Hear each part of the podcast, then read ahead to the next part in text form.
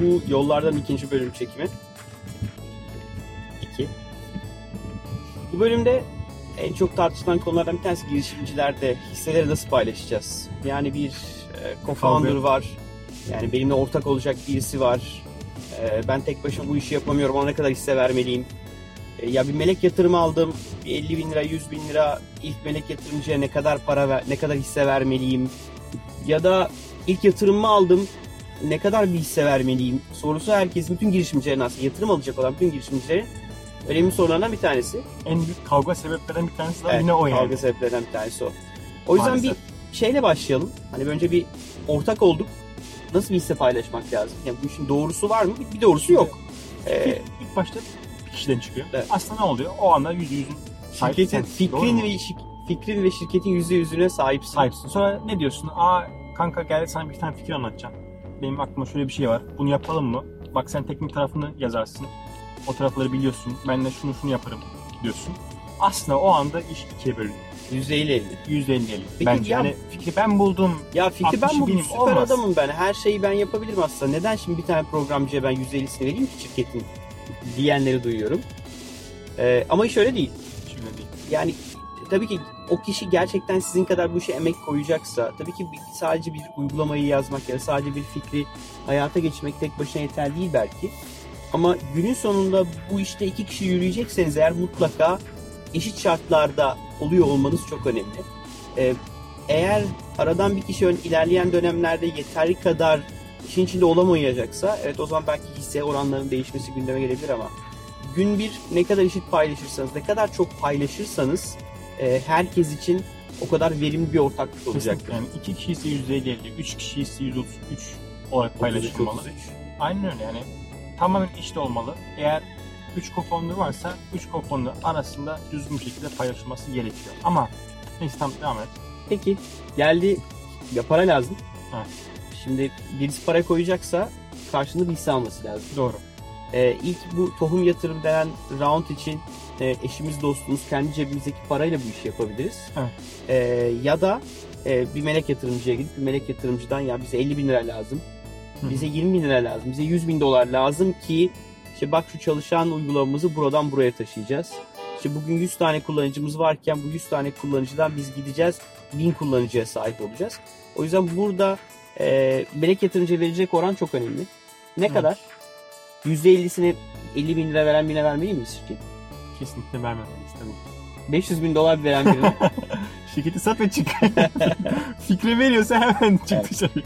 o yüzden e, melek yatırımcı zaten e, bir önceki bölümde biraz bahsetmiştik. Yani yaklaşık olarak melek yatırımcılar işte 30-40 bin liralardan maksimum 200-250 bin dolarlara kadar roundlara yatırım yapıyorlar. Genelde e, çalışan bir uygulama oluyor. En azından minimumda olsa özelliklerini gösteren bir uygulama oluyor. E, böyle bir roundda tabii yatırımın işte 30 bin lirayla 250 bin dolar olması arasında çok fark var belki. İşte 10 bin dolarlık bir yatırım yapıyorsanız belki %5'ini %10'unu verdiğiniz 250 bin dolarlık bir yatırım yapıyorsa bir e, angel nereden baksa şirketin %20'sini %30'unu belki meleğe verebileceğiniz bir round anlamına geliyor. Aynen. Genelde Tabii ki %10 ile fikir- %20 evet, yani- kalıyor. Burada önemli olan şey ne kadar fikir aşamasındasınız ve ne kadar bir kullanıcınız var ki elinizde. İşte 250 bin dolar alıyorsunuz ve bu 250 bin dolar karşılığında eğer çok early stage'seniz gerçekten şirketin %30'unu vermeniz gerekebilir. Evet. Ama oturmuş bir yapınız varsa %10'lara kadar inebilirsiniz. Çünkü artık müşteriniz vardır. Belki biraz fatura kesmeye başlamışsınızdır. Burada benim tavsiyem hani çok fazla para almaya çalışmayın. İhtiyacınız Yani olan işte- parayı alın. Aynen öyle. Hani business bu yatırımcılar için çok önemli. Evet. ihtiyacın varsa o kadarını almaya çalış.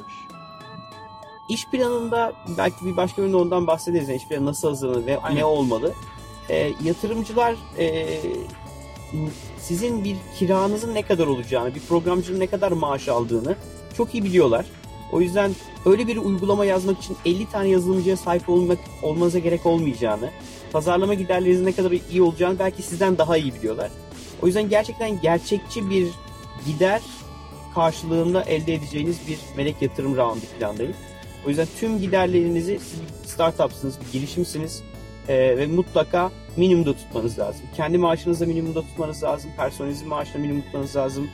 E, süper lüks bir plazada bir ofise ihtiyacınız yok. Yok. Aynen. Onu seneye kiralayacaksınız ama bugün gerçekten en ucuz kirayla, en ucuz personelle, en ucuz e, kendinize alacağınız maaşla bu işi yapacağınızı göstermeniz ve bir noktaya taşımanız lazım. Genelde de hani benim okuduğum e, ve yatırımcılar tarafından tavsiye edilen 18 aylık bir runway. Yani bu ideal tabii.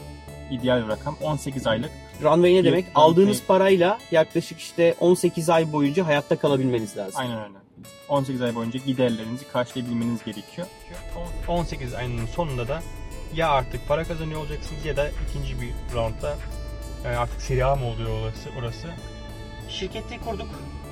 Yarı yarıya paylaştık hisseleri. Yatırımcı geldi. %20'sini yatırımcıya verdik. 40'lık bizde kaldı. Melek yatırımcıda da %20 kaldı. Hayırlı olsun artık paramız var kasamızda. Şirketi aldık. İşte 12 ay, 18 ay yetecek kadar nakdimiz vardı. Şimdi artık şirket biraz büyüdü. Belki biraz para kazanmaya başladı ama hala e, bir kâra geçemiyor şirket. O yüzden yeni bir round yapmamız lazım. Aynen.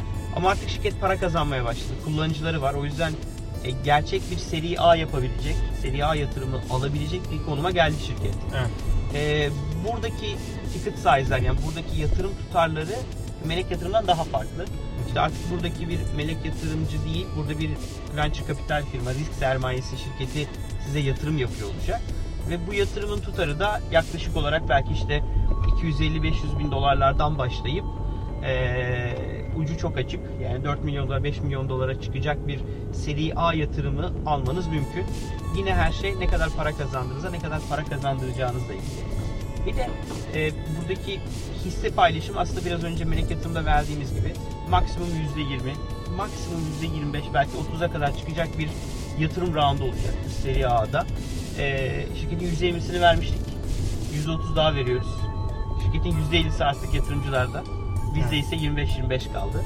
Ama şirket değerlendi. Şirket biz bir fikir aşamasında kurduğumuzda belki eee 100 bin lira eden bir fikrimiz varken şimdi birkaç milyon dolar eden bir fikrimiz var belki elimize. O yüzden e, girişimcilerin en çok en çok kafasını karıştığı şey hep şu oluyor. Ya bir dakika fikir benim ama sadece %25'ine sahibim. Ama senin fikrin varken 0 lira eden bir e, ben hep evden örnek veriyorum. Bir ev vardı, bir dağ başında bir ev almıştın. E, 10 liraya almıştın bu evi. Ertesi gün dediler ki ya bunun önünden bir yol geçecek. Evin ama %20'sini kesmemiz lazım. ama senin 10 liralık evin bir anda 50 lira etmeye başladı. Evet. Yani senin o 80 metrekare kalan evin artık e, değerli. çok daha değerli. Sonra dediler ki ya buradan köprü geçecek bize e, o 80 metrekarenin 30 metrekaresini de vermen gerekiyor. Verdin ama biraz öncekine göre 10 kat daha değerli bir evin oldu. Ne kadar az metrekare kalırsa kalsın o kalan elindeki yerin değeri çok daha değerli oluyor.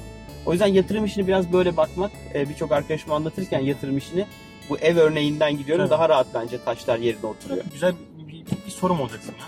Ee, çok fazla konuşulmayan ama yolda ulan hisse ihtiyacımız var. Ne yapacağız dediğimiz bir stock option havuzu Evet çok durumu önemli. var bir de. Çok önemli. Bu da burada ne yapmalı girişimci? Ne kadar bir stock option havuzu ayırmalı sence? Ve ne zaman ayırmalı? Yani bu en başta mı ayrılmalı? Bunu- alırken mi ayrılmalı? Bunu bence şirketi kurarken daha iki ortakken ya biz hisselerimizin %10'unu çalışanlarımıza, önemli çalışanlarımıza e, ayıracağız diye bir, bir havuzda toplamak lazım.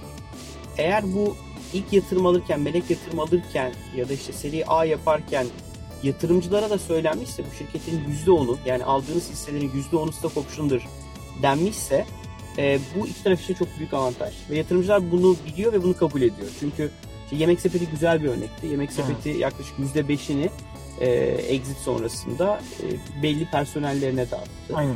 E, bu önemli. Biz de stock option havuzu kullanıyoruz FIT'de. Neden gerekiyor? Çünkü bazen Çok önemli, önemli. bir yeteneği Kesinlikle. şirkete almanız gerekiyor.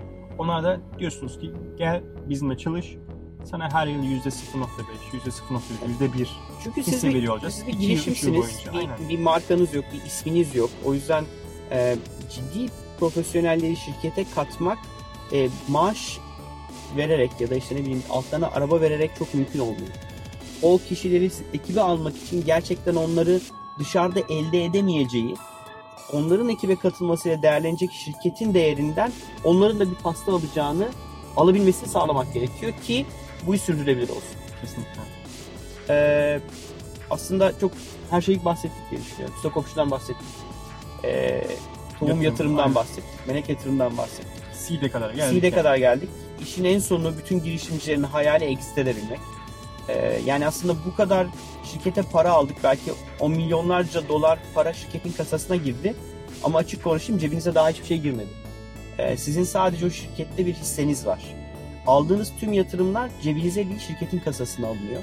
O yüzden e, genelde internette şey haberi okuyanlardan hep şey duyuyorum. Abi adam parayı bulmuş.